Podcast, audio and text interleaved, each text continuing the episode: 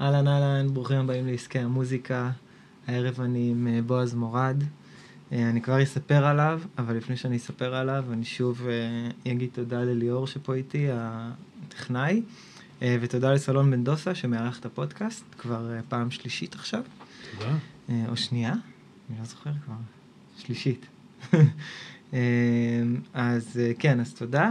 אם אתם אוהבים ורוצים לתמוך, פשוט תעשו share. שיגיע לעוד מוזיקאים, חברים כמוכם, שיכולים ליהנות מהתוכן הזה.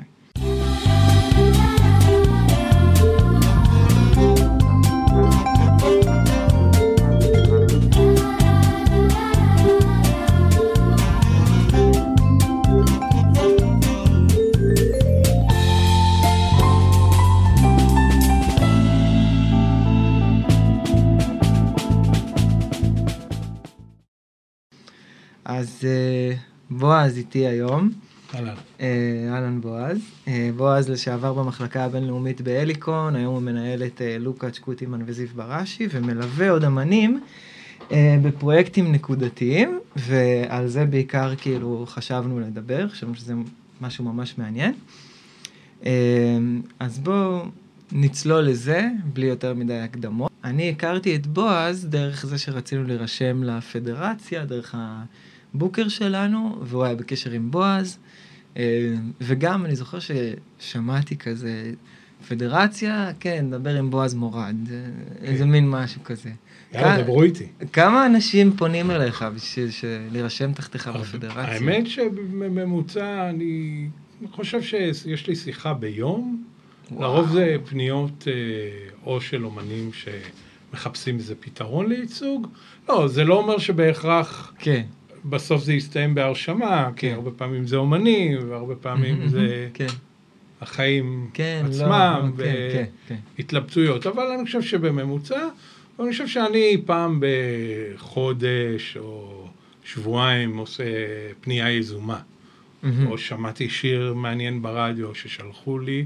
אה, לרוב, כשאני, בדרך כלל כשאני עושה את הפנייה היזומה, זה איכשהו מתגלגל לזה שהמעורבות שלי היא לא רק אדמיניסטרטיבית, כי כן. ברוב המקרים כשאני מציע ייצוג בפדרציה, אם תרצה לדבר על זה, אז התפקיד שלי הוא, אפשר לומר, אדמיניסטרטיבי, לוודא שיש רישום ושהרישום כמו שצריך, mm-hmm. ולהיות אה, גוף מקשר בין אומנים כן.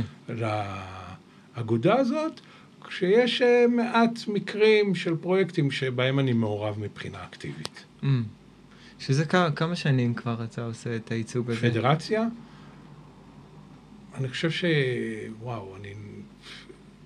לא נעים להגיד, הזמן עובר מהר כשנהנים, בין שמונה לעשר שנים. וואו. Uh, כן, אני בעצמי, כמו שאמרת, התחלתי במחלקה הבינלאומית בהליקון, ואז התגלגלתי לניהול אמנים, uh, קוטי, סאבו, אקסום, אה, לוקאץ' וקרולינה היו mm-hmm. הראשונים, תקופה מסוימת גם ג'וני, ג'וני mm-hmm. גולדשטיין, ג'וני mm-hmm. הקטן. Okay. אה, ובהתחלה הגבייה והייצוג בפדרציה שלי קרה דרך רליקון, ואחרי כמה זמן, כשכבר היה לי נפח אה, מספיק גדול של קטעים, של סינגלים, של mm-hmm. אלבומים, אז נרשמתי בפדרציה. אני חושב שזה אזור השמונה, עשר שנים.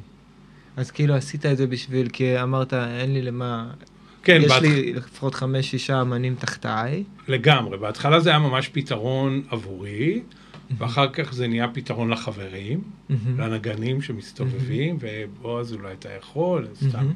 עוזי רמירז המלך, כאלה, ובום פעם, ומעגלי חברים.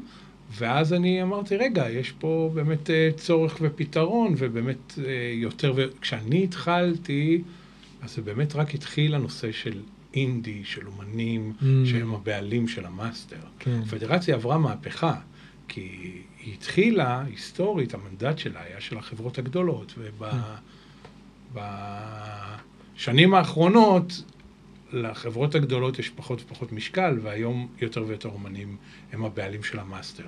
אז באמת בשנתיים שלוש אני יותר אקטיבי mm-hmm. ברישום ו... כן. כן. ש- שיש יותר אמנים עם מאסטר באמת. שיש יותר אנשים, כן. אמנים עם מאסטר, וגם אה, אה, יותר אמנים שלא בהכרח צריכים את החברות. זאת אומרת, מה, החברות הגדולות, פעם גם אם, הם, גם אם האומן היה הבעלים של המאסטר, החברה הייתה אומרת, תשמע, אתה רוצה שנטפל לך, נפיץ לך את הדיסק, Mm-hmm. אתה רוצה את, אה, אל תיתן לנו רק את לאה, תביא גם את רחל, אנחנו רוצים גם את הפדרציה וגם רוצים את הכל. והיום, אני לא אומר שלא לכל אומן, יש הרבה אומנים שחברות תקליטים גדולות הם בית מדהים עבורם, mm-hmm. אבל יש הרבה אומנים שלא צריכים את החברות. כן. ואז באמת גם הם צריכים איזשהו פתרון. Mm-hmm. וזה פתרון זמני נראה לך? עד שיהיה איזה משהו יותר... כאילו, למה תראה, צריך גישור? תראה, באופן... אה, למה צריך גישור? כי העלות של להיות חבר בפדרציה היא לא, היא לא משתלמת. כי זה עדיין לא התעדכן כביכול למצב. כן, יש עדיין, זאת אומרת, חוץ מהפדרציה יש עוד אגודה שאליה יותר קל אה, להתקבל, אפיל. אני לא יודע להגיד בוודאות מה עדיף, בתחושה המאוד לא אובייקטיבית שלי, עדיף בפדרציה, כן. אבל אה, בוא נגיד שאם אתה אומן שלא, נפח הפעילות שלך, בין אם מבחינת כמות ההשמעות, הווליום של ההשמעות, או הכמות ריליסים, שילוב של שניהם, הוא לא מאוד מאוד מאוד גדול, אז כנראה שעדיף שיהיה לך מישהו שיגבה ויטפל וידאג לרישום. ו... כן. אה, ובאופן מפתיע, עוד דבר אחרון, ישראל מאוד מתקדמת. וואלה. שזה מפתיע אותנו, שאנחנו mm-hmm. מאוד מתקדמת בהגנה על זכויות. זאת אומרת, יש הרבה ויכוח האם זה נכון שזה ינוהל על ידי כמה אגודות, אבל אם אנחנו על עסקי המוזיקה, לאומן היום יש אפיקי רווח מבחינת גופי שידור, mm-hmm. גם על המאסטר, פדרציה או הפיל, אקו"ם כמובן, אילם ואשכולות, mm-hmm. וגם הסכומים הם יחסית, פר דקת שידור, הם יחסית גבוהים, מה שלא קורה בכל הטריטוריות, זאת אומרת, בארצות הברית כל הנושא של...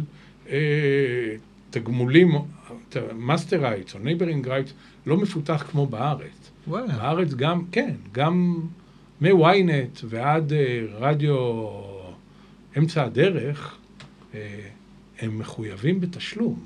דווקא הרדיואים האזוריים לא, לא משלמים, נכון? משלמים. לא, תלוי... עכשיו זה איזה דיבור עכשיו על זה שהרדיואים האזוריים לא משלמים. יאמר לזכות הפדרציה, העובדה שהכוח שלה מרוכז אצל מעט אנשים, שהם לא מגיעים בהכרח מהנושא של המוזיקה, mm-hmm. אלא יותר מהנושא של הביזנס, אין אצלם, לא משחקים איתם משחקים. אתה חייב לשלם להם. אתה לא תשלם להם, הם, יש לי זיכרון מעורפל שגלגלצ הגיעו למצב ששידרו חצי יום מוזיקה קלאסית, כי היה להם סכסוך עם הפדרציה. זאת אומרת, באקו"ם יש ריבוי יוצרים, שהיוצר אומר לעצמו, שמע, אני רוצה את החשיפה. Mm-hmm. כמו שאנשים מעלים ליוטיוב, כן יקבלו תמלוגים, לא יראו תמלוגים, רוצים את החשיפה. בפדרציה זה מרוכז על ידי 20 אנשים, רובם היום חברות תקליטים, אותם מעניין לראות את הכסף. Mm-hmm. ולכן גם בתחנות המקומיות, אני לא חושב שתחנה כמו רדיו כל הגליל העליון היא לא תשלם, אבל רדיו תל אביב או תחנות אחרות לא, משלמות, ואם לא, כן. הם... ינקטו נגדם הליכים משפטיים. רגע, אז, אבל פה, פה כבר זה כן. ברח לי, כי ממה שאני הבנתי, הפדרציה היא גובה, דווקא עכו הם אלה שגובים על התחנות רדיו, הפדרציה יותר גובים על אה, אירועי שמחות ו... לא, הפדרציה היא אגודה שגובה תמלוגים מגופי שידור, mm-hmm. גוף שידור זה קשת, mm-hmm. או הוט, כן. או גלגלצ, כן. או ynet, כן. ומקומות ציבוריים. שזה כוח גדול שיש לפדרציה. יש סוכנים, אני עבדתי עם מקסום, אה, היה לאחד מהם, אה, ג'קסון, היה בר בפלורנטין, mm-hmm. מטר על מטר, גודלו כן. כגודל האולפן. יומיים אחרי שהוא פתח את הבר, כבר דפקו על דלתו כן. אה, סוכנים של הפדרציה להסדיר תשלום. כן. וזה חלק מאוד משמעותי. זאת אומרת, יש לפדרציה אחוז מסוים מהכסף, קוראים לו כסף צבוע, שהם יודעים איך לחלק אותו. ויש להם הרבה כסף שמצטבר mm-hmm. מבתי מלון, אולמות שאין אין עליו דרך להגיד, אוקיי, ההשמעה בבר של ג'קסון מגיעה לבריינדד. סתם נתתי דוגמה כן. ספציפית. אה, ואז עובדים לפי מפתח, לפי... איך, איך מה שהם יודעים הם יודעים? זה רדיו data זה כאילו? רדיו פשוט... דאטה, ויאמר לזכות הפדרציה, שזה אגודה שרב הנסתר על הגלוי, גם בתור חבר בפדרציה, היא מאוד מתקדמת מבחינת דיווחים, יש בה תוכנת ניטור השמעות, כמו Media Forest, כן. הם עובדים עם חברה ספרדית, כן. שמנטר את השמעות, חברה mm-hmm. מאוד טובה, מאוד מדויקת, מנטר את השמעות של כל התחנות, mm-hmm. כולל מקליטה את השידורים מתחילת השנה, כדי שאם אתה כאומן תירשם בפדרציה בחודש מאי והיו לך השמעות בפברואר, המערכת אמורה לזהות את זה. Mm-hmm. אז על גופי השידור מצבם טוב מאוד. Mm-hmm. על שאר המקומות הם עושים איזשהו, זו שיטה קצת קפיטליסטית. איזושהי גישה שאומרת שאם אתה מצליח ברדיו ובטלוויזיה, אתה תקבל עוד פקטור. Mm-hmm. The rich get richer, the poor get poor. אתה מקבל איזשהו ניקוד, ועל סמך הניקוד הזה הכסף מתחלק. בדיוק. וההיגיון אומר שאם אתה מצליח, כנראה ישמיעו אותך ביותר בתי קפה, חלק מבתי הקפה כן. משמיעים את כן. גלגלצ, אז אם יש לך להיט בגלגלצ ומראים את הקליפ שלך, אז אתה תקבל על זה עוד פקטור. שזה בעצם נכון בגדול, אבל זה לא יעזור לי להגיד לחבר, אני שולח לך את ה-MP3, תשמיע אותי במלא חתונות, בדיוק. זה לא יעשה כלום. לגמרי, זה מייצר עיוותים. כן. יש uh, מקרים של uh, אנשים שאומרים, תשמעו, לא משמיעים אותנו ברדיו, אבל התוכן שלנו הולך חזק מאוד במלונות באילת. נכון. אה, וזה קורה באמת עם כל מיני, נגיד יש חבר מטרנטה Groove Machine, שזה מוזיקה לחתונות, והם אמנם לא נכנסו לרדיו, אבל בחתונות הם כאילו ממש מנגנים אותם המון. אז תראה, אני לא יודע להגיד בוודאות, יכול להיות שהם לוקחים גם איזשהו סקר של די-ג'אים, זה אני שמעתי פעם, כן. אבל בגדול הרכבים כמו... יש לא מעט הרכבים או אומנים, בעיקר בתחום הדנס, mm-hmm.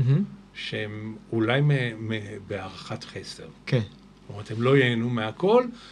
אה, כן. כן. עד שייצרו מערכת ניטור גם למקומות האלה. כן, פשוט העניין שהעלות של זה, היא כבר הופכת את זה ללא כדאי. כן, כן.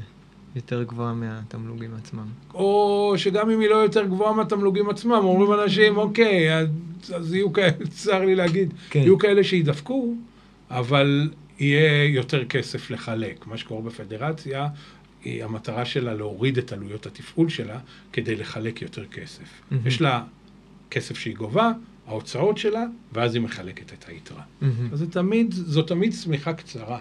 כן.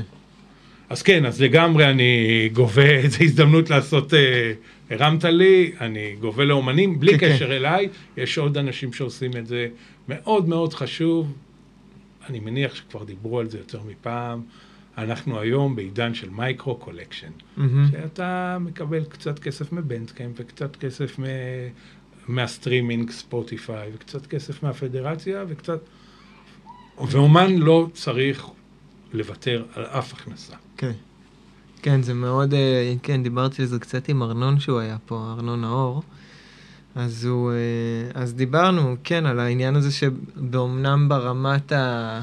לפעמים זה יכול להיראות ככמה גרושים פה, כמה גרושים שם, אבל אם מסתכלים על זה ב, אולי בהכנסות שנתיות, או בפעם בחמש שנים, כאילו, אז בסופו של דבר זה כן סכום שיכול לכסות איזשהו חלק מההפקה, איזשהו זה, לגמרי, זה לגמרי, משהו, כן. לגמרי, אני רואה ואני מעביר, שלא לדבר, אני תמיד אומר, יש את פקטור הטעות, זאת אומרת, לפעמים גם אומנים מקבלים, התמזל מזלם והם מקבלים טלפון סטייל אראלה ממפעל הפיס, אולי אני קיצוני, אבל יש לי כמה כאלה שזה מאוד משמח, אבל גם אם אנחנו לא הולכים על זה, אני חושב שזה עניין של א', להתייחס לקריירה שלך במקצועיות. ב' זה דבר שהוא מצטבר. כן. אתה בונה קטלוג. Mm-hmm. אומן צריך לבנות, לחשוב על עצמו כעל מישהו שהוא בונה קטלוג, כמו שאמרת בהתחלה, ופר סינגל.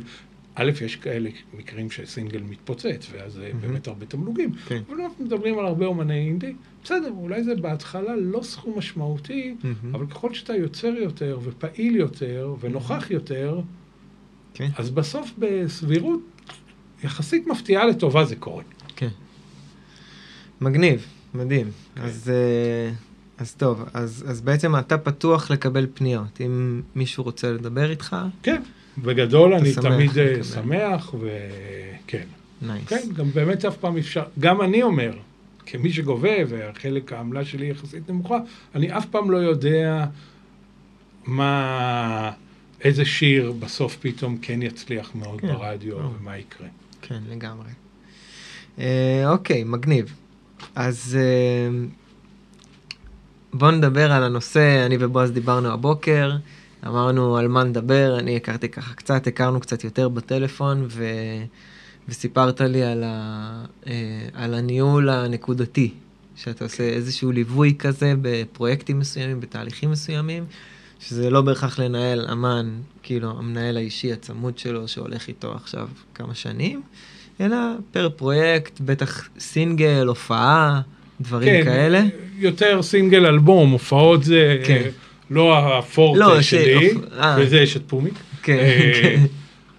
כן, אבל באמת הרקע שלי היה אחרי שעזבתי את אליקון, ניהול אומנים, mm-hmm. וזה דבר שעד היום אני מנהל חלק, נגיד קוטימן אה, ולוקאץ', זה שניים כן. שאיתי מ-day one, mm-hmm. וזה מדהים לנהל קריירה. כן. אה, אבל לפני אה, שנתיים, מכמה סיבות, הייתי באיזו תקופה שגם צמצמתי קצת את תחום הניהול, ודלת נסגרת, דלת נפתחת, זאת הייתה... אני חושב שהראשון שזה קרה איתו היה אלון לוטרינגר, שהוציא אלבום וואו, מדהים. אלבום מדהים, איזה דבר.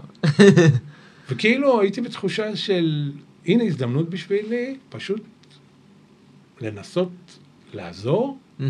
במוזיק, כאילו למוזיקאי שאני מאוד מאוד אוהב, mm-hmm. לאלבום שאני מאוד מאוד אוהב, mm-hmm. בלי לחשוב okay. כן. אם, לאן זה יתגלגל.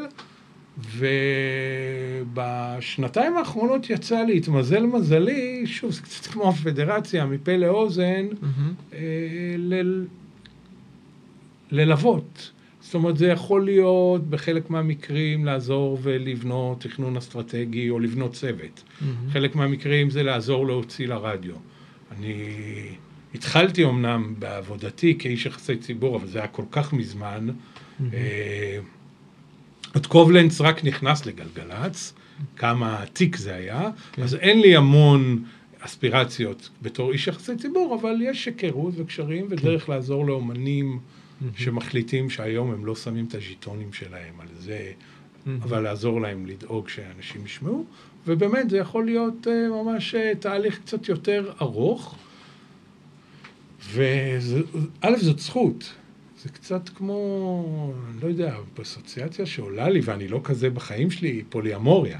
כאילו, אתה פתאום אה, מתמזל מזלי, היום יצא למישהו, זמר יוצר מדהים בשם יושי, כן. יוחאי בלום, היום יצא לו אלבום, וזה אלבום מדהים, ושי נחייסי, שיצא לו אלבום, ויש שם צוות מדהים, שאתה כאילו גם לומד.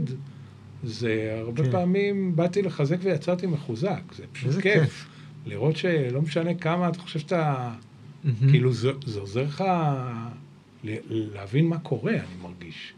כאילו, לא נעים להגיד את זה, אבל לפעמים אני מרגיש שאני מקבל יותר. אז, אז זה גרם הרבה פעמים צומת מסוים של אומנים שהם בדיוק בשלב המרגש הזה, mm-hmm. של הצעדים המשמעותיים הראשונים. כן. אה, אז אה, זה באמת אה, תהליך שאני, יצא לי, זכיתי הגל השני, רועי ריק, אפילו בשביל, כל, הגל, כל הקורונה הייתה שווה לי בשביל להכיר מישהו כמו רועי ריק. רועי, כן. ממש. אה, אז הגל השני, ו... ומונטיפיורי, ואברס, וגיא לנדאו, והרבה פעמים יש משהו בסצנה המקומית שהיא מאוד יפה, היא מאוד כאילו, היא מאוד מפרגנת. כן. אני חווה אותה.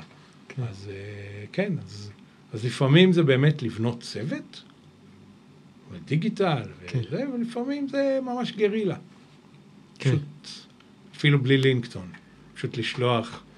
כן, אז, אז בעצם זה, כי זה, למה אני נדלקתי על זה שאמרת לי בטלפון? כי באמת למצוא מנהל זה תהליך מייגע, קשה, ארוך אולי. לפעמים זה כאילו אולי יכול לבוא בבת אחת, אבל בגדול זה למצוא עכשיו זוגיות. אין הרבה מנהלים, זה לא המקצוע הכי אטרקטיבי בעולם. כאילו. אני צוחק שנתנו לנו טייטל מגניב. כן. מנהל, כן. להרגיש טוב. מפה זה יורד. כן. סתם, לא, זה לא נכון. זה גם יכולה, באמת, באמת, כשיש חיבור לא, אמנותי, זה מדהים.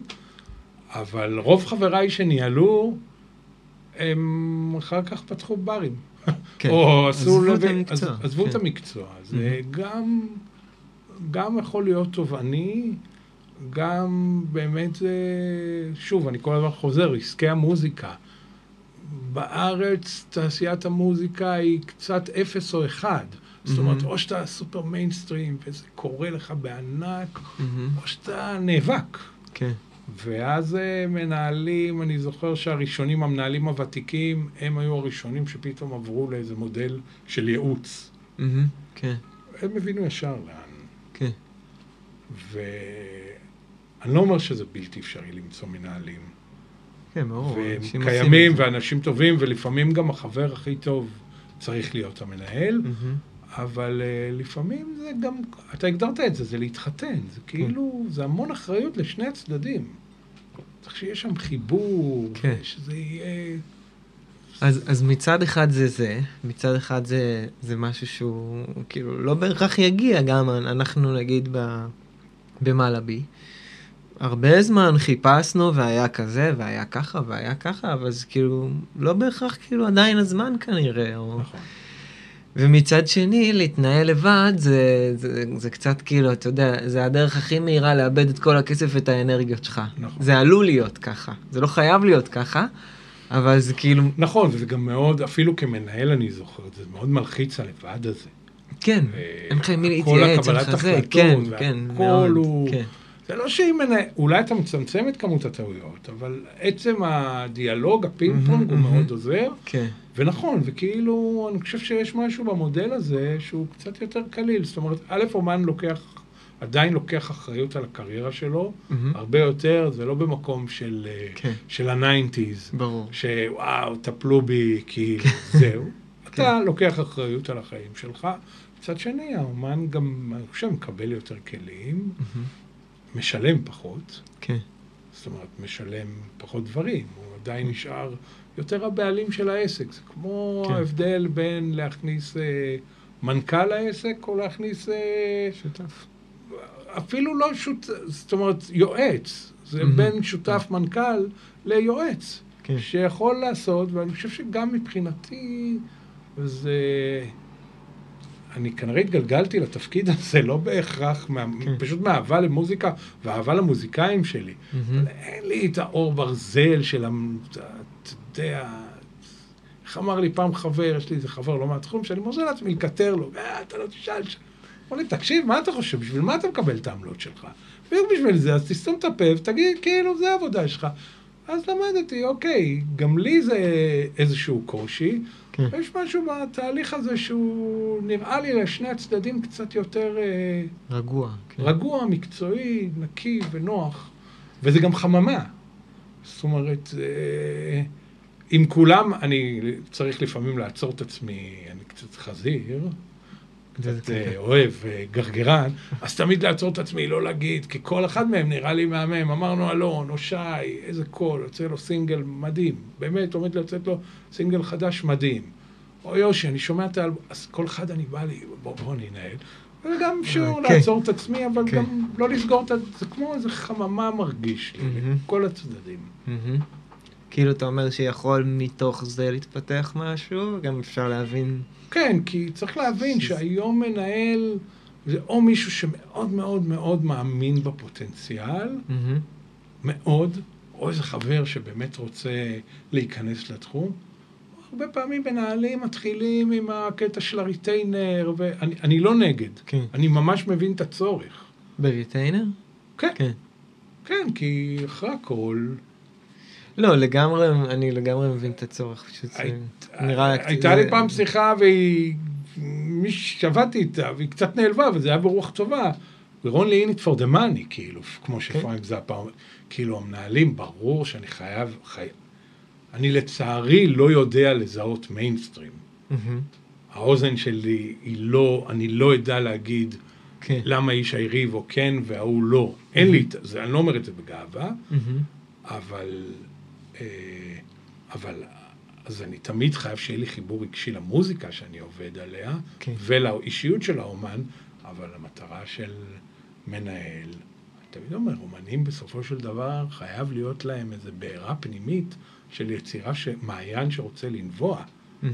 כדאי מאוד שזה ילווה בחשיבה עסקית ובתוכנית, ושזה לא יהיה רק מעיין, mm-hmm. אבל אם אין שם איזה מעיין יצירה, אם אין שם איזה הגשמה, בין אם זה בלייב או ביצירה באולפן או משהו, זה, זה מאוד קשה. ו...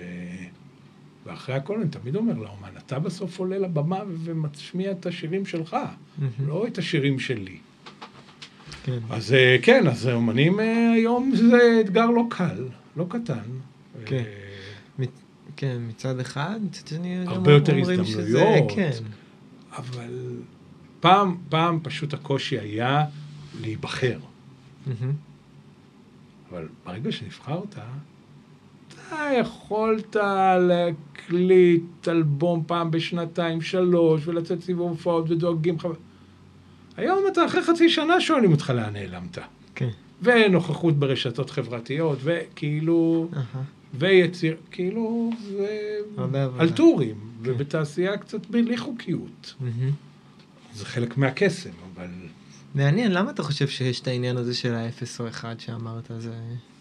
כי אני חושב שבסופו של דבר זה שוק לא גדול. בגלל זה? בגלל הגודל? ואני חושב שזאת מדינה, אחרי הכל, אם ניקח פוליטיקה ומדינה שמרנית, mm-hmm. אז יש פה המון כישרון מדהים, אבל בסופו של דבר ניקח דברים שהם קצת off, off mainstream, יש מקום לנוגה ארז אחת, כאילו, כל פעם זה אז בלקן, אז נוגה ארז, אז אסף אבידן, וכבר אנחנו רואים בשוליים הייטרים, אבל כאילו יש, אין, אין מקום ל... בחור להקה, סתם אני לא... פתאום עולה לי אינדי, להקת Pavement, הם אנשים, להקת אינדי, הם, לא... יש להם קהל, והם יכולים להתפרנס, וכנראה לא להתפנק, אבל יכולים לקיים. פה בארץ זה מאוד קשוח. זה או באמת שאתה נהיה יסמין מועלם, או שזה יהיה לך קשוח. כן. זה ייקח זמן. כאילו אתה אומר, אין, אין מספיק גודל בתעשייה פשוט? אין מספיק גודל בתעשייה, פלוס אני חושב שהטעם של הקהל הישראלי הוא קצת שמרן. Mm-hmm. וקצת נוצר, לא, כמובן לא כולו, כן? זה ברור, ברור שלא. אפשר להכליל. יש, כן. ברור, יש לנו גם היום כל כך הרבה מוקדי גילוי של מוזיקה, וכל כך...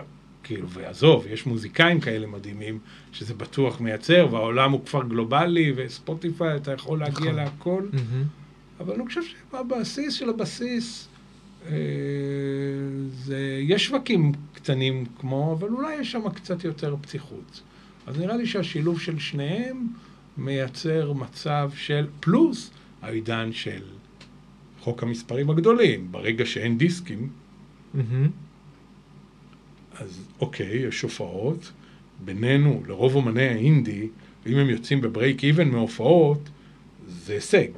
זאת אומרת, אם יצאת להופעה ולא הפסדת כסף, זה יום טוב. אני קצת, כן. אני בוטה ואני מקצין, אבל... כן, זה מאוד תלוי, אבל כן. אה, כאילו, אני כן, הסיכוי שלך לצאת מהברבי, עשית מופע השקה. בסדר, ברבי יש רק אחד, יש פעם, פעם בשנה, פעם בשנתיים, ותודה רבה, שלום. זה חלק מהעניין, אנחנו מדברים על וניו שהוא לא, גדול במונחים שלנו, אבל כן. אתה יודע, זה לא עכשיו פארק הירקון. אה, הופעות מכורות, כאילו, לא התעסקת עם האמנים שלך? הופעות מכורות זה משהו ששמור לטופ 100. קרולינה, היה לה הופעות מכורות. קוטי לימי סטודנט, פתאום איזה כן. חברת סטארט-אפ, בא לה איזה כן. ראש, אומרת, אנחנו מחפשים איזה משהו אחר, שמענו, ראינו את הסרט, ההוא, כן, קראנו, בדרך כלל הם... היינו צוחקים תוך כמה זמן הבמה, הרחבה מתרוקנת. הלהקה, ש... זה הלהקה היחידה שאני מכיר, שככל שהיה פחות אנשים בקהל, ככה הלהקה הייתה יותר בטוב, עזבו אותנו, בואו, באנו לנגן.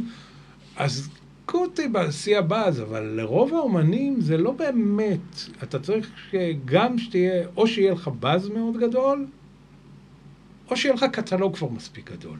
היית סוגר לקוטי, נגיד, להופיע באיזה בר? תשמע, שם היה קושי של להקה מאוד גדולה, mm. שמונה, עשרה אנשים. Mm, כן. קוטי באופן אישי תמיד טען שהמקום על להופיע זה היה אברקסס, מקבלים אוכל, זה היה לו הדיל המושלם. אבל היה לנו קושי של להקה ומיתוג, אבל... אז זהו, אז אתה מבין, זה גם לא להקה, זה להקה של חברים שהם משפחה, אבל זה אנשים שצריכים להיות מתוגמלים, כן. והרבה פעמים הם mm-hmm. אף פעם לא התחשבנו ובאמת נהנו לנגן. Mm-hmm. אבל זה לא להקה הומוגנית שאתה אומר, אוקיי, כן. יש פה אנשים שיכולים עכשיו. Mm-hmm. כן. בגדול, אם הייתי יכול, ברור. ולו מהסיבה שאני הייתי, לא יודע, עם ה number 1 fan, אני עכשיו מבואס שעוד אין הופעות, אבל אה, ולו בשבילי הייתי סוגר. כן. לא מזמן הצעתי לו לסגור בצופית, אצל חברים, בדיוק. הופעה סגורה. נייס. אמ, כן.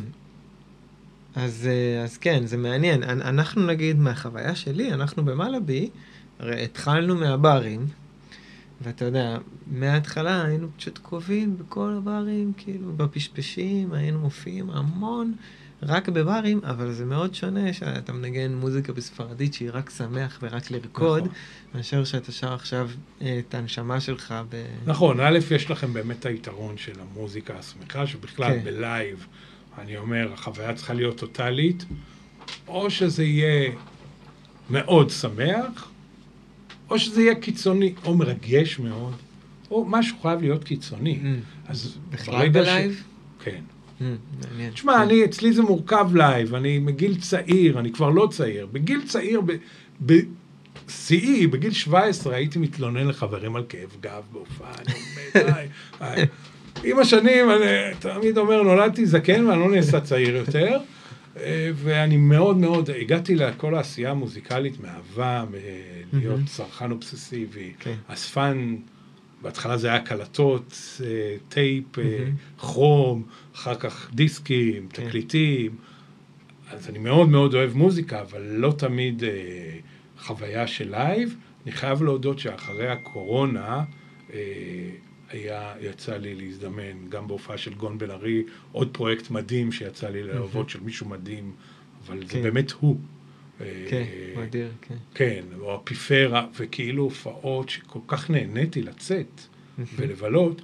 אני חושב שכשהחוויה, אנשים יוצאים מהבית, הם צריכים לחזור עם החוויה. לגמרי. גון בן ארי זה באמת דוגמה מושלמת לחוויה. ואתה יודע, אנחנו, הייתי בהופעה שלו... אבל כמה חוויות כאלה כבר אפשר לייצר, אתה יודע, כמה? כמה? הבאת מקהלה, זהו, נגמר. נכון, תשמע, אבל, אבל אתה יודע, חוויה גם... אני לא הייתי, דווקא הופעה שלא הייתי, אבל לפי מה שאנשים... ג'ואנה ניוסון, שהיא זמרת אינדי פולק, איכשהו אני מביא לפה אינדי... כן. אז אנשים אומרים שהיא הופיעה באופרה ושזה היה חוויה מרטיטה, זאת אומרת, לפעמים גם בן אדם אחד מייצר איזשהו תדר. כן. אני חושב שפה בארץ לא תמיד מבינים שזה שואו ביזנס. כן, נכון. זאת אומרת, זה לא... קל להגיד, כן, זה לא... כן, אני, כן, לא, לא. אני, ראית אותי לחוץ פה לפני השידור. אנחנו, אנחנו מדברים. אתה יודע, קל להגיד, אבל... זה חייב להיחרט, משהו צריך להיות זכיר, אנחנו mm-hmm. בעידן של כל כך הרבה לגמרי. אה, אינפורמציה וכל כך הרבה סופגים, mm-hmm. שמשהו צריך להיות שם קיצוני. אני, אני חייב להגיד לך שאחד הדברים שהשתנו לי עם השנים, זה ההבנה, תמיד הייתה לי נטייה מעוגלת. כן. להתקרב למיינסטרים, דווקא בגלל שאני מגיע מהאלטרנטיב. Mm-hmm. והיום דווקא אני חושב שדווקא כשאתה קיצוני יותר, אנחנו בעידן קיצוני. כן. שאולי הוא נובע מהנושא של seen it all, done it all, כן, כאילו. כן. אז עדיין אפשר לייצר, זה לא שאין... אה, לא, אני לא ראיתי, אבל אמרו לי, למשל, אה, ראיתי את יואב יפת, השדרן של ב-88 בהופעה, והוא תמיד בג'ם, אז ישר ניגשתי למומחה, מה ההופעה? אני עכשיו בדודה לצאת לתל אביב, אני לובש את בגדי החג, ויוצא, מרגיש... אה, מרגיש צעיר. כן. מה, לאן ללכת? הוא אמר נועם רותם, ונועם רותם נראה לי שזו תופעה, הוא אמר שזה פשוט מרגש מאוד. אז לא כן. תמיד החוויה היא... אתה לא חייב כן. מקהלה אם זה לא הומוגני. זה לא חלק לגמרי, לגמרי. אבל כן, זו הבנה, זו הבנה מעניינת וחשובה. ו... אוקיי. והזכות שלכם להופיע הרבה. אחד היתרונות שאנחנו תמיד ראינו, אומנים שיוצאים לחו"ל, לקריירה, הם חוזרים חיות. כן. עכשיו, הסיבה שהם חוזרים חיות, כי פה אתה עושה טור. נגמר אחרי עשר הופעות. אה, זה עם הבוקינג שלך זה פומיק. כן. אתה יודע, אוקיי, פטריה, אוקיי, הצגנו עוד איזה, גירדנו איזה מכורה, איזה בצלאל איזה מסיבה, גירדנו, אוקיי, זהו. וה, וגם זה בדרך כלל התפרס על... ובחו"ל יש לך את העניין הזה, אני שוב, כך מהעולם. שלי, קוטימן אורקסטרה, נסעו לטור אחד בחו"ל. איפה? בגרמניה ובשוויץ והולנד, הם חזרו. אתה יודע, איך קוטי אמר, אנחנו מסיימים כל הופעה ומנתחים מה היה טוב, ולמחרת צריכים ליישם את זה. אתה חוזר עולם אחר. ובאמת רואים את זה, אני חושב על אומנים... שוב, אני מדבר על דיבור, שמעתי מחברים. נוגה ארז היום זה מפלצת של הופעות. היא הלכה והיא עשתה עבודה, בלקן ביטבוק, יש דוגמאות ל... כן. או אני בטוח שגם, כאילו, אתה אומר, אתה מדבר על ברים, היתרון בזה, כן. ניתן עוד דוגמה, אקסום, שעבדתי איתם, הופיעו עם לרוז. היה ללרוז סאונד סיסטם. כן, כן, זוכר. בחופים. ובאמת אמרנו, אנחנו לא, כאילו, לא, זה הופעות שלא מרוויחים הרבה כסף. אנחנו כמנהלים לא יכולים להיכנס שם, אבל זה היה חשוב, כי זה הפך שני פרפורמרים טובים לשני פרפורמרים מאוד מאוד מאוד טובים. והעצה שלי לאומן, פשוט תופיע כמה שאתה יכול, כמה כן. ש... בהנחה וזה... זה מה שאתה רוצה. כן. כן. פשוט כמה שיותר. זה... בכל כן. הופעה אתה נוגע בקהל. לגעת היום באנשים, אנחנו בעידן שקשה מאוד לגעת. לגמרי. זה גם מאוד... Uh, שמתי לב שיש איזה תהליך שקורה היום. Uh, אתה יודע, אמנים יושבים, uh, כותבים שירים, הולכים, מקליטים אלבום, משיגים תקציבים, איכשהו זה, מגרדים קצת מהבנק, מה שיש. ואז אוקיי, אז אני אוציא אותו, ואיך עושים את זה הכי טוב, ובפייסבוק וזה וזה. עכשיו, נגיד, אני חושב שפעם זה היה הרבה פחות ככה, ואצלנו במלאבי שהתחלנו, בהופעות הראשונות לא היה שירים. כאילו זה, זה, יש שתי פזמונים וכל השאר זה מה שיוצא יוצא. ועם ההופעות השירים רק נבנו, נכון. והם נבנו על הקהל. נכון. אז. כאילו, מה שעובד עובד, מה שלא עובד בחוץ. בדיוק. וזה, וככה... בדיוק, זה המעבדה הכי... זה המעבדה המטורפת, כאילו, נכון. אז... ובאמת זה גם הרבה יותר הגיוני לעשות איזו תקופה, גם אם, אתה יודע, לא עכשיו כאילו סבבה ללכת להופיע בלי שירים, אבל כן, אבל היום אתה צריך תקופה... הרבה פעמים שיר להרים לך להופעה. לא, זה גם מצב אבסורדי. יש לי הופעה בברבי, אני אוציא שיר לקדם את ההופעה בברבי. או... כן, אבל אתה יודע, אם אתה ממש מתחיל, עדיין לא עשית כלום, אז תופיע בסלון, אז נכון, תופיע נכון, בזה. קצת אנשים יתחילו להכיר, ברגע שתשים את השיר בפייסבוק, כבר יש מי שירצה להקשיב לו. אני מסכים. אני מסכים. שוב, אנחנו בעידן שאין חוקיות, ואני יכול לתת לך, נכון, אני מסכים, כן. ואני יכול לתת לך הרבה דוגמאות לאנשים שלא הופיעו וזה כבר התפוצץ כן, כן, כן. אה, זה מאוד תלוי מה הסגנון שלך. ברור. בגדול, מה שאני גם עוד תובנה, כל אומן יש לו את הפורטה ואת הנקודות חוזק משלו. Mm-hmm, mm-hmm. זאת אומרת, יש אומנים שאתה חייב להוציא אותם לבמה. כן. ויש אומנים שדווקא להפך, דווקא המעיין ביצירה, ויש אומנים שה... התקשורת שלהם עם הקהל בדיגיטל יכולה להיות מדהימה. כן. אה, זאת אומרת, בגדול, זה, זה, אם יש לי טיפ שאני תמיד אתן לאומנים, תנסה להבין שני דברים. אחד, במה אתה טוב, והשני, מה אתה מוכן סלש אוהב לעשות. Mm-hmm. כי אם, אם שניהם דומים, אז יש לך סיכוי. כאילו אם מה שאתה טוב אתה גם אוהב לעשות, כן. אז אז לך על זה, תגביר ל-200, כן. מה שנקרא. כן. אבל באמת, עכשיו זו תקופה אדירה לאומנים לנסות להופיע ולצאת mm-hmm. ולפגוש קהל, כי הקהל מגיע קצת דלוק. כן. נכון שזה קל להגיד, שוב, גם פה תופעת העדר, אומנים מוכרים בעיקר נהנים מזה, אומנים שהצליחו, אבל עדיין, אני חושב שבכל מקום רואים את זה ב... כן, כל עוד הקהל, כל אחד מהאנשים קצת יותר רוצה, אז לכל אחד מהמוזיקאים יש קצת יותר הזדמנות. ראינו את זה אפילו בחצר בצופית. אם זה הגיע לחצר בצופית, זה כבר בכל הארץ. כן, הייתם... כן, אתה רואה קהל כן, לא, לא צעיר. לגמרי. ש... אפילו אני, שאתה יודע, עם, עם זה ש... שגרה של כל הזמן להופיע וזה, לא הייתי הולך להופעות בכלל, בכלל, כלום, כאילו. כשאני בבית, אני בבית. אז, אה, אז פתאום כאילו אחרי השנה הזאת אה, נזכרתי בכלל, אתה יודע, לא היה לי את זה שנים, מאז שהייתי ילד, וואי, איזה כיף, יש הופעה. כן, נלך, כאילו, כן. בדיוק, יש איזו חדווה שלא הייתה, שאתה יודע, כמו שאתה אומר, אנחנו בתחום, אנחנו כבר ציניים. כן, כן אחי, אני, כן, אני אשתדל, אני... כן, כן. וואי, אני מקווה, וזה, אתה יודע, ופתאום כן.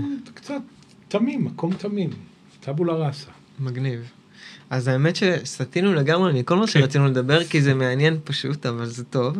ואם אנחנו נחזור, אז הניהול הזה, שבעצם הייעוץ שאתה עושה, איך זה נראה? כמה זמן זה? איפה זה? תראה, זה תלוי, זה יכול להיות, אה, לרוב זה יהיה פרויקט בתור התחלה, וזה באמת אה, משתנה. יש אה, אומנים שאני אוהב את מה שאני שומע, או שאני מזהה פוטנציאל, ואני מבין שהם לא ישימו כסף, לא, לא משקיעים היום במדיה המסורתית. Mm-hmm. אני לא יכול להאשים אותם. כן. אתה אומן, אין לך, אני אומר שלאומן יח"צ זה מאוד חשוב בשני מקרים. אחד, שאתה רץ למרחקים ארוכים, mm-hmm. זה מאוד משתלם. השני, כשאתה... כשקורים איתך דברים גדולים. Mm-hmm. נגיד, ניקח דוגמא את יושי, יושי בשלב מסוים, היו כמה סינגלים, יצאו, סינגל נכנס לפלייליסט, אנחנו עשינו את... ובשלב מסוים הרגשנו שצריך להכניס אה, מישהו קצת יותר מקצועי, או הרבה יותר מקצועי ממני. לשמחתי, מורן פז התחברה, ומורן הצטרפה, כן. ובדיוק, ויכולה לקחת את זה מפה לפה. שהייתה פה, אגב, בפרק הקודם. כן, אני יודע. אז, אז, כן. אז או, או שיינה חייסי שעבד עם ירון כהן. כן. זה מישהו שאתה אתה רואה את ה... אני, זה באמת אני אומר, אתה תראה את זה. אבל זה ייקח זמן. אבל יש אומנים שאומרים... כשאתה אומר מדיה מסורתית, אתה מתכוון רק יח"צ, או יח"צ לינקטונים? הכל. הכל. עצם זה שאתה תדאג... עצם זה שאתה רוצה להגיע לרדיו. כן. כן. עכשיו יש אומנים שאומרים, תשמע, אני לא יכול, אני לא, או אני לא מאמין בזה, או אני מאמין בזה, אבל אין לי את היכולות. והם אה, יגידו, יש לי אלף, אלפיים שקל, ואני את האלפיים שקלים עושים על קידומים בפייסבוק, וזה מה שקורה היום. Mm-hmm. עכשיו, להגיד לך משהו? אני, פעם, אני הגעתי, הרקע שלי הוא ביחסי ציבור, פעם זה היה מבחינתי, אין, לא יכול להיות כזה דבר. היום אני מבין, יש לך אלפיים שקלים, כמה רחוק, שלושת אלפים, כמה רחוק אתה כבר תגיע? יותר מזה. לא פעם ולא פעמיים יש קמפיינים של יח"צ עם אנשי יח"צ טובים שנותנים את הנשמה, ודיברנו על השמרנות, אז בגלל השמרנות של הרדיו, הרדיו הצטמק. נכון להיום גלגלצ היא אולי התחנה הכי, הכי פתוחה למוזיקה בארץ. Mm-hmm. מכניסים שניים שלושה שירים חדשים ליום, מכניסים עוד שניים שלושה לערב, יש להם כמה תוכניות בערב שמנגנים מוזיקה חדשה, זה התחנה שמשדרת הכי הרבה שירים, אני מקווה שאני לא מסתבך עם תחנות כן, אחרות. כן. הרדיו המקומי ברובו הוא יותר שמרן, זאת אומרת הוא מחכה שגלגלצ יעשו לו את העבודה וכבר יבנו את השיר. ויש את 88, יאמר לזכותם, יש להם קו מאוד מאוד ברור, וכנ"ל רשת ג'. זאת אומרת, אתה יכול לגמור קמפיין שלם שגירדת האשמה או שתיים. וזה זה זה כואב. כן. אני אומר את זה לא רק בארץ, אני אומר את זה, אני עם קוטימן תקופה ארוכה מאוד בחו"ל, לא לקחנו יח"צ, כי העדפנו לשים את הכסף על הדיגיטל. דווקא בשנה האחרונה אמרנו, די, אנחנו הולכים על זה ולוקחים. Mm-hmm. אבל בגדול זה באמת תמיד השאלה, כי השמיכה גם פה היא קצרה מדי. אז במקרים כאלה, זה מודל אחד שבו אני אומר לאומן, שמע, אני לא, אני לא, אני לא, אני לא, אני לא יודע מי כל האנשים, אבל אני, בוא נדאג להוציא את זה לפחות, בוא ניתן לזה את הצ'אנס המינימלי. זאת אומרת, זה יותר טוב מלינקטון לדעתי. כן. כי אנשים, שיהיה מישהו שיבדוק שהם קיבלו והם שמועים. כן. אז זה מצב אחד. והמצב השני, שבו באמת אה, אה, יש אומן שזה קצת קמפיין יותר גדול. ניקח את שיינה חייסי כדוגמה, זה באמת לחשוב על מה להוציא, מתי להוציא, מי הצוות שעובד, קליפים, כאילו, פה זה באמת אה, פרויקט קצת, או, או קצת יותר גדול. כן. עם אה, השקעת זמן, משק... מחשבה, אנרגיה אה, בכל התהליך, אז אלה שני המודלים. איך זה נראה, המודל הזה? אה, כמה זמן אתה מצטרף? אה, תראה, אתה יודע, זה מן הסתם הרבה בהתחלה, בבנייה של הצוות, ואחר כך זה המון וואטסאפ, מיילים, כן, טלפון פעם כאילו... בשבוע, שבועיים. אה, תשמע, זה גם היה, חלק מזה קרה בקורונה, ובקורונה אנחנו הבנו, זוגתי עובדת, עבדה בהייטק, לצערי כבר בהסבת מקצוע לפסיכולוגיה, אבל לא סתם, היא עבדה בהייטק. אז היא תמיד הייתה צוחקת, אומרת לי, תשמע, אתם נפגשים, אתם שעה, פגישה, אתם חצי שעה ליד. בסוף מדברים על ה... כאילו, אצלהם בעולם באינטל זה... ישר, בום, נכנסים, מדברים. פה זה תעשייה כזאת של... מה נשמע? ריקוד. איך זה, איך כן, זה, גלגל משהו. פה, כן, וואי, ואל תשאל מה קרה, כאילו... לגמרי. כמו השיחה פה, התכוונו ללכת בדרך לאילת עוצרים בחיפה. אז uh, בקורונה, כאילו, אתה, אתה יודע, אנשים בסגר, פתאום אתה מבין את הכוח של אה, שיחות טלפון או של mm-hmm. התייעצויות. אז זה באמת, זה לא, מה זה לא יומיומי? זה תלוי מתי, זה פיקים. כן.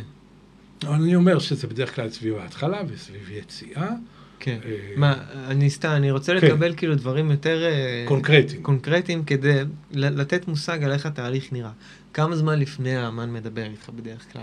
או ש... מתי אתה אומר לו, תשמע אחי, איפה? שמה, היית צריך להתקשר אליי לפני חודשיים, אין לי כבר זמן להיכנס. בדיוק היום היה לי טלפון, מישהי שלחה לי, ובאמת אחלה שיר, אבל הוא יצא לפני יומיים, אמרתי לו, תשמעי, אני לא, זה כבר, כן. באמת אה, יותר מדי מאוחר. לרוב זה באמת יקרה, שי נחייסי, ניקח לדוגמה. רונן סבו מעלה פוסט, שמעתי עכשיו את אחד השירים הישראלים הכי יפים שמעתי ב... עכשיו, כשרונן סבו, שהוא חבר, ואיש עם אוזן וטעם, ולא חוסך ביקורת, אומר משהו כזה, אז אני ישר מתעניין במה מדובר, ואז הוא אומר לי, תשמע, הוא בדיוק, הוא רק התחיל ושלח לי את השיר, זה היה בין מגרשים, שיר מדהים, וככה נוצר, ובאמת היינו שם ממש מההתחלה. או יושי הגיע, התגלגל בזכות אה, פוטו מריאנה. אוקיי. אה, צוק, תודה. אוקיי. אה, ולרוב זה לפני, כמובן לפני, כאילו ב, כשהאלבום גמור, mm-hmm. או השיר, או ה-EP. גיא לנדה או לנדה, אז אה, רועי ריק אמר לי, שומע, כשרועי מתקשר אני תמיד אה, נעשה mm-hmm. חגיגי. אתה יודע, זה, זה עדיין, זה לא... זה באמת משהו שהוא עוד לא מאוד מסודר. כן. וזה גם משהו, אני עדיין אגדיר את עצמי כמנהל של קוטימן. ברור, כן. אם מדברים על העשייה שלי, זאת אומרת, זה עדיין המיין העבודה, זיו, אה, שמרגשת אותי, ועכשיו רק, אני אינשאללה זה יקרה ועומדת להוציא אלבום בחולית, mm-hmm. אה, או לוקאט שאנחנו כבר עושים, זאת אומרת, זה עדיין, זה המיין, אבל שם יש הזדמנות להיות שם בצמתים. אז לרוב הם יגיעו קצת לפני, mm-hmm. ואז אני מנסה להבין מה הצורך. כן. האם הצורך זה לבנות צוות וחשיבה אסטרטגית, או שהצורך זה, אוקיי, בואו נדאג... שמה שיקרה יקרה. בואו נבקש משם קוד, אייל רוב, מישהו שיודע לכתוב, לכתוב קומוניקט, כי mm-hmm. אני לא... עשרה קבין של אה, כן. הבעה בכתב נפלו, אני לא, שום דבר לא נפל לידי. אה, ובואו כאילו, ובואו נדאג ש... כן. שאנשים ישמעו. אז, אז זה באמת, בכלל, היתרון בזה, שזה כל כך לא מחייב, שזה כזה קצת כמו custom made, כאילו, לא יודע, מינימום מאמץ מכל הצדדים, אני מרגיש. כאילו, בואו ננסה להבין מה באמת צריך פה. כן. בואו רגע ננטרל את ה... אתה יודע, מראש אני אומר, אני מעיד על עצמי, תחום הלייב. לא. זה לא אני. כן. לא אני, אני אמרתי לך, מי שבגיל 17 מקטר לחברים, הופעה של לא משנה מי, אז... כן. כנראה, כנראה booking גדול הוא לא יעשה בחיים שלו. אז זה מראש לא אני, וגם ברור שאין המון תחזוקה רגשית, תמיכה, זאת אומרת עדיין יש, אני כן. חושב, אבל... כן. ואז אנחנו נשארים במהות. במהות, בואו ננסה לחשוב מתי הזמן הנכון לשי נחייסי להוציא סינגל אחרי שיצא אלבום, ואיזה ומתי, כאילו... כן, מעולה. זה כיף. כן. אני חושב שדברים כאלה, אה, כמו באמת איזשהו אה, סדר כזה, לבוא ולבנות למישהו איזו תוכנית קאסטום מייד ממישהו שקצת מכיר אנשים, קצת עשה את זה כמה פעמים, זה יכול לחסוך מלא כסף, נכון. מלא אנרגיות. נכון. זה, נכון, זה כל כך חשוב לדעת. לפעמים גם מקצר, אתה יודע, לפעמים זה גם... את, האמת אמרתי אלון לוטרינגר, אני חושב שאחד הראשונים שעשיתי איתם את זה, סליחה, זה היה חיים לרוז. פגשתי את לרוז, דוגמה למשהו שקרה אחרי, פגשתי את לרוז בחומוס, אמרתי לך שהבנות שלי עוד גרתי בתל אביב, בכרם, והגעתי איזה בוקר לחומוס, ואני רואה שם את לרוז, ואני מכיר את לרוז, ומעריץ את לרוז, הוא אומר לי, קח אחי, מוציא לי דיסק. ואני רואה דיסק, א', דיסק מלרוז, ב', רבית כחלני, וקוטי, ואולי אפילו עידן רייכל, אני כבר לא זוכר מי. נגנים, שומע את הדיסק, זה יודע עידן של דיסקים. עף לי, אני אומר לו, לרוז, מה? לא, הוצאתי.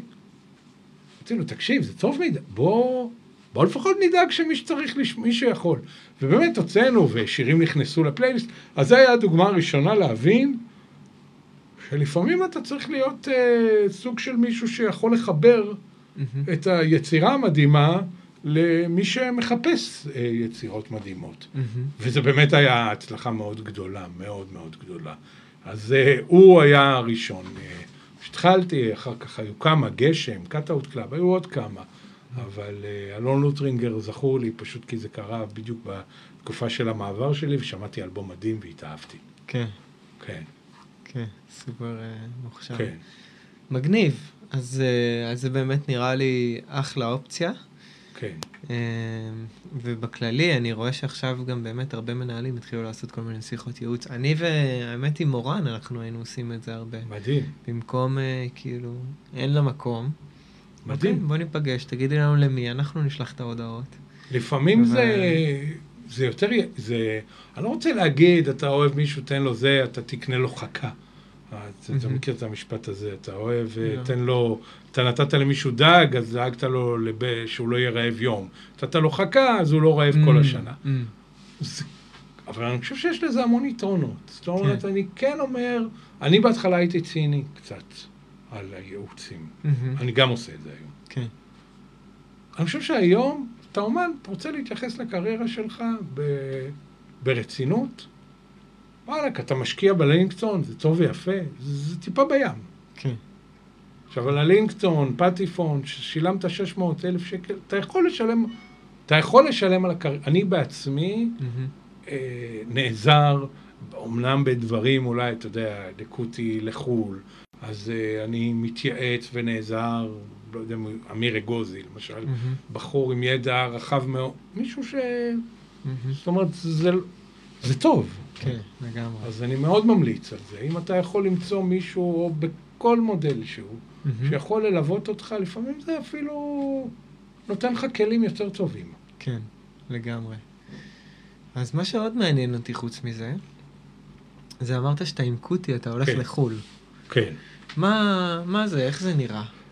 אתה אה, אומר שהייתם משקיעים ברשתות בעיקר, לא השקעתם ביח"צ? כן, אז ככה, עם קוטי, קודם כל קוטי הוא חריג, כי קוטי הוא אומן שהתחיל בווירליות מטורפת. כן. אה, אגב, לחפש את נקודות החוזק, קוטי הוא אומן שהוא כל הזמן, כאילו, הטיפ הכי חשוב להצלחה זה מזל, mm-hmm. והדבר השני זה חריצות. Mm-hmm. כאילו, יש משהו שאני גם למדתי בשנתיים האחרונות, שאם אתה לא ברבק, mm-hmm. אני לא מכיר הרבה אומנים שמצליחים, כן, ש... שהם לא ברבק. כן. You name it. כן. אבידן היה ברבק, עידן רייכל ברבק. כן, כן. עומר, כולם ברבק. נוגה ארז ברבק. אתה צריך להיות על זה, כן. ממש, טוטאלי. כן. וקוטי יש לו יתרון שהוא ברבק על יצירה. זאת אומרת, בן אדם באולפן בצאלים, 14 שעות ביום באולפן מייצר תוכן. קוטי התחיל כתופעה ויראלית עם הפרויקט היוטיובים שלו. Mm-hmm. ונוצר אצלו מצב שזה יצא איזה שנתיים אחרי שיצא לו אלבום בחברה קטנה בגרמניה, זאת אומרת היה עליו באז קטן בסצנת פאנק פסיכדלי בעולם. זו סצנה שהיא לא מאוד גדולה גם בעולם. כן. ואז יצא הפרויקט הזה, ובשנ... ופרויקט שיצר לו גם הזדמנויות, פרסום וחשיפה, אבל גם זה יוצר בעיה במיתוג. Mm-hmm. כי אתה, אוקיי, אתה, מה אתה? אתה מוזיקאי או אתה יוטיובר? אה, לפעמים זה יוצר אתגרים. כן. אה, ובשנים האחרונות אנחנו פשוט, אה, בשנתיים, ממש לפני הקורונה, האמת, הייתה לנו שיחה וקורטי אמר שהוא רוצה להתמקד נטו ביצירה שלו. ואחרי תקופה שהוצאנו, החלטנו לעשות את זה בצורה קצת יותר שיטתית. ההבנה, א', שקוטי הוא, בניגוד לאומן רגיל, תמיד צריך להסתכל ולהבין מה הנקודות חוזק, הוא גוף תוכן. זה קוטי העיד על עצמו. הוא כן. מייצר תוכן, המון. יכול להיות אלבום, שנה שעברה הוא הוציא אלבום שהוא הקליט באפריקה, ג'אז פסיכדלי, וגרסאות דאב, וקטע עם שי צברי, ועוד קטע עם זמרת טורקיה, ו... אה, ועכשיו הוציא אלבום אמביאנט, ועוד רגע הוא מוציא קטע טבלה, ואחרי זה אלקטרוני. Mm-hmm. הוא, הוא משחק על כל המגרש. יש לזה גם מחיר. Mm-hmm. חושב שזה משתלם לטווח הארוך, אבל בטווח הקצר, בעידן של אלגוריתמים זה יוצר קושי. Mm-hmm. אבל אני חושב שזה נותן עומק ונפח. ואנחנו, התהליך שלקחנו החלטה משותפת, זה אחרי תקופה מסוימת שבה אנחנו פשוט אמרנו, אוקיי, יש את המוזיקה, ובאמת נשקיע דיברנו על, על אה, אומנים מקומיים, נשקיע את המעט כסף שיש לנו בדיגיטל. Mm-hmm. ולפני שנה לקחנו החלטה של די, הגיע הזמן לחשוף, כי אתה גם רוצה להגיע להזדמנויות נוספות. אז מה בעצם ציפיתם שהדיגיטל יביא לכם לפני זה? קל. צפיות? דיגיטל מביא קהל. מה, צפי, איך זה נראה? האזנות ב... האזנות בספוטיפיי? 150 אלף, 200, קוטי עומד על 200 אלף monthly listeners. מאזינים חודשיים בספוטיפיי. זה, זה לא רע. ש... זה מה שאתם מגדילים. כי אז א', המת... אבל, אבל יש דברים שהדיגיטל לא יכול להגיע. דיגיטל לא יכול להגיע למעצבי דעת קהל. ומעצבי דעת קהל נגיד יכולים לייצר הזדמנויות של מוזיקה לסרט. או פרסומת. זה קצת יותר קשה להגיע רק מהדיגיטל. כן. אני מדבר כרגע בראייה בינלאומית. כן. בארץ הכל יותר קטן, אז הכל טיפה יותר קל. היה בחו"ל, סביר להניח שאם אתה רוצה להגיע לפסקול של סרט, mm-hmm. שוב, לכל כלל יש יוצא מן הכלל, ותמיד נכון, יש ניסים, כן. אבל ככלל זה יעזור שאתה ישמיע אותך בתחנות ב-BBC האלטרנטיבי, BBC 6. Mm-hmm. וכדאי שג'יילס ישמיע אותך, וכדאי שישמיע אותך, לא משנה, תלוי מה הז'אנר כן, המוזיקלי כן, שלך. כן, כן. ואת זה הדיגיטל קצת, דיגיטל יכול להגיע לקהל, הוא לא יכול להגיע למדיה. וכדי, והמדיה יכולה להביא אותך להזדמנויות קצת יותר גדולות. Mm-hmm. וגם אני חושב משהו על הדיגיטל, ואני אומר את זה שוב, אני אומר את זה באומן שאנחנו, כשיצא הפרויקט יוטיוב הראשון שלו, אנחנו לא הוצאנו אותו. אנחנו לא הספקנו להוציא אותו. אנחנו שלחנו, רצינו לבדוק שהאתר עובד, שלחנו לעשרה חברים, זה הטריק השיווקי הכי מדהים. אל תעבירו את זה הלאה. אתה אומר למישהו, אל תעביר את זה הלאה, זה ויראלי. זאת אומרת, בהנחה והתוכן הוא פוטנציאל ויראלי. אני אומר, אני אומר את זה, זה לא שהיינו, זה לא הייתה פה איזה חוכמה, כן. או איזה תכנון אסטרטגי, מהלך אסטרטגי מבריק, פשוט שיעור מדהים שאני למדתי. כשהלכנו לעשרה עשרים חברים, אמרנו להם, תראו את הדבר המטורף הזה, בנינו אתר, היה אז חבר'ה, חובב, אה, לא משנה, אה, ושבאו, בנו לנו אתר מדהים, ורצינו לראות איך זה עובד, גם לא שמנו את זה על השרתים של יוטיוב, כן. פחדנו מענייני זכויות יוצרים, אמרנו אל תעבירו את זה הלאה. יומיים אחר כך, האתר נופל, כי אני מקבל הודעות שה traffic בו כל כך גדול, שאם האתר נשאר באוויר, אז אני מחר בבוקר משלם 30 אלף דולר. עכשיו, מה 30 אלף דולר? אין לי כסף לבמבה, מה 30 אלף דולר? הורדנו את האתר, אתה יודע מה קרה? כתבה בניו יורק טיימס, מה הסימן להצלחה? שהאתר נפל. זאת אומרת, לפעמים יש קרמה אה, והכל מה שאתה תעשה יצליח, ולפעמים זה יותר אה, איטי ויותר קשה. אה, אני כן אגיד לך משהו לגבי קריירה בחו"ל. זה גם, שוב, מהמעט אני קטונתי, כן? אבל א', מאוד עוזר לבנות בסיס פה. Mm-hmm. בסיס, הבסיס הזה הוא טוב גם לכסף, כי אתה צריך משאבים, כן. גם למספרים. זוכר, עם קוטי היינו בסיבוב בחו"ל כבר לפני עשר שנים, אומרים, תקשיב, זה לא מעניין אותם מה אני אעשה, הם רק רואים פתאום איזה סרטון, יוטיוב, פתאום רואים מיליון צפיות, העיניים שלהם נפתח... זה לא מעניין אותם מה הם עושים. זה לא נכון, יש דוגמאות, כן. נוגה ארז הוחתמה עוד לפני שהיא הוציאה אלבום, עדיין, אבל זה פחות ופחות. כן. זאת אומרת, אז כן חשוב שאתה צריך לייצר מספרים, ובאמת אני חושב שההתמדה היא, כן. היא כאילו תבין, תתחיל קטן. כאילו, תמיד תחלום גבוה, אבל תתחיל קטן. תתחיל מכמה בלוגים, מכמה תחנות רדיו, שב. אנחנו בעידן שדאטה, נתונים, זה משהו יותר נגיש. כן. מה לביטרופיקל, איזה סגנון מוזיקלי הם עושים, בואו נראה כמו מי הם נשמעים. אחת השאלות שאני שואל אומנים בייעוצים זה כמו מה אתם נשמעים, תמיד יגידו אנחנו, אה, אפשר להגדיר את זה. אין כזה דבר אפשר. להגדיר את זה, אי אפשר להגדיר את זה, זו התשובה הכי גרועה.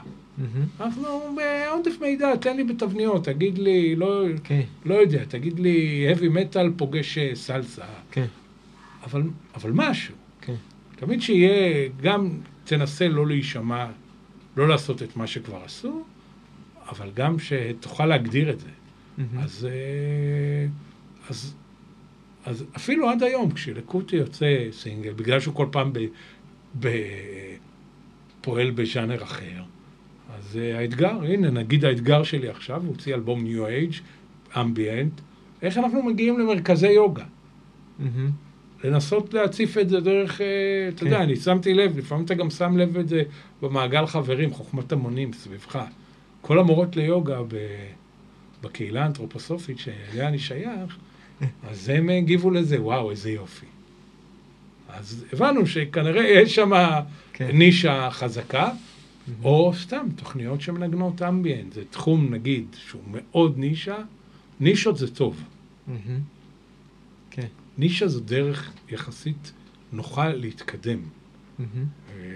יותר קל לטפס על המדרגה הזאת. יותר קל להבין, אתה יודע, זה פחות... כן. אה, זה פחות אה, אברסט. סבבה? אה, כן. ובגדול, אומן שרוצה לפעול בחו"ל, החלום זה למצוא מנהל. כאילו, אם האומן מנהל. בארץ והמנהל בארץ, קשה. אתם, אתם בעמדת נחיתות. כן. או, או שהמנהל שלך יהיה בחו"ל, או שאתה תהיה בחו"ל. בטריטוריה שאתה רוצה... כן, אז כמה טיפים. א', תתמקד על טריטוריות. ואתם התמקדתם? אמ, עכשיו כן, כשהגיע הנושא, כל פעם שניסיתי להתפזר, זה לא עבד, זה לא הוכיח את עצמו. כן, כאילו... כאילו הלכנו דווקא, דווקא הלכנו על טריטוריה שלרוב אומרים לא להגיע אליה, אנגליה, שהיא יותר אליטיסטית, היא לא מספיק גדולה, היא יותר טסט מייקרית והיא מאוד סגורה. דווקא עליה הלכנו, אבל כי הוא, היה לו שם סימני נפט. Okay. אבל אוקיי. בגדול אני אומר, כן, להתחיל, אה, להתחיל, כאילו כל עוד זה הזמן החש... הזמן הפרטי שלכם, אתם כוח העבודה הזול ביותר, המדהים ביותר שקיים. אין סוף. אתם תעשו מה שאתם רוצים.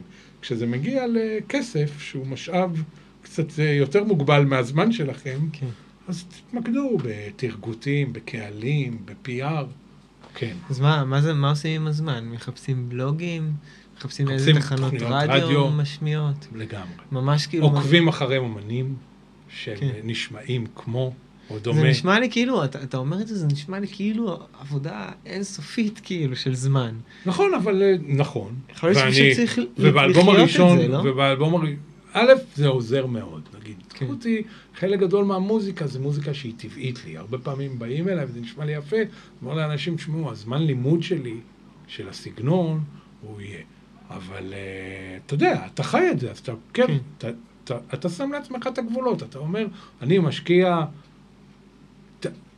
זה מדהים הדברים שמגיעים בשעה ביום. כן. זה באמת מדהים. כן. ואני תמיד אומר, כשאומן הוא לא, עדיין לא שם גדול, אז יש איזה כלל, סתם אני אתן, שעל כל 100 מיילים שאתה תשלח, אחד יפתח. ועל כל 100 שיפתחו, אחד יאהב ויפרסם או יעשה עם זה משהו. אז כדי להגיע ל-50, תעשה את החשבון. אתה צריך, אז תתחיל לשבת. כאילו, זה גם, זה גם, זה בהתחלה מאוד מתסכל מניסיון, mm-hmm. ואני לא האומן. כן. מאוד מתסכל אתה להעביר, אבל כשזה קורה, ופתאום חוזר אליך מישהו, וזה לא משנה אם זה גדול או קטן, זאת ההרגשה הכי טובה בעולם. כן. אני, נגיד, היה לי באלבום הראשון של קוטי, פיץ' פורק, היה איזה כתב שם שהייתי בטוח, עקבתי, אתה יודע, היום זה הטעם שלו, והוא לא חזר ולא חזר, ועשיתי משהו שהיום אני לא ממליץ לעשות. שלחתי לו איזה ארבע, חמש פעמים, אמרתי די. ואז הוא פרסום ביקורת 8.2 בפיצ'פורק, ככה, היה לנו לייבל בגרמניה, אני אומר לו, בואנה, יש, יש, הכתב מבקש את הדיסק, תשלח לו, הוא הולך לפרסם ביקורת. אז הוא כותב לי, מה זה פיצ'פורק? וזה היה כשפיצ'פורק כבר היה משהו. כן, גרמני מתעסק בפאנק, גרוב, לא... אבל כן, אז אה, אתה יודע, זה הצלחות קורות, כאילו. כן, לאט לאט. נסיים, נסיים משפט שלא האמנתי שאני אסיים עם ג'קסון מאקסום, שאמר לי, את הלא כבר יש לנו. מקסימום אולי זה יצליח. כן. מה אני אגיד לך, סיכמת את הפרק בצורה מושלמת. אג'ודה. תודה רבה לבועז מורד. Uh, באמת, אחי, איזה כיף, כמה ידע, כמה ניסיון. ממש נהניתי לשמוע מכל מה שיש לך לתת. תודה רבה. Uh, אני בטוח גם שהמאזינים נהנו, והיה פרק מהמם, ותודה לכם שהקשבתם, מי שנשאר איתנו עד עכשיו, תודה רבה. Uh, אם אתם רוצים לתמוך בעסקי המוזיקה, פשוט uh, תצטרפו, תעקבו, תגיבו, תגידו איך היה לכם הפרק, תשתפו עם חברים שיכולים לאהוב את התוכן הזה. ונתראה בפעם הבאה.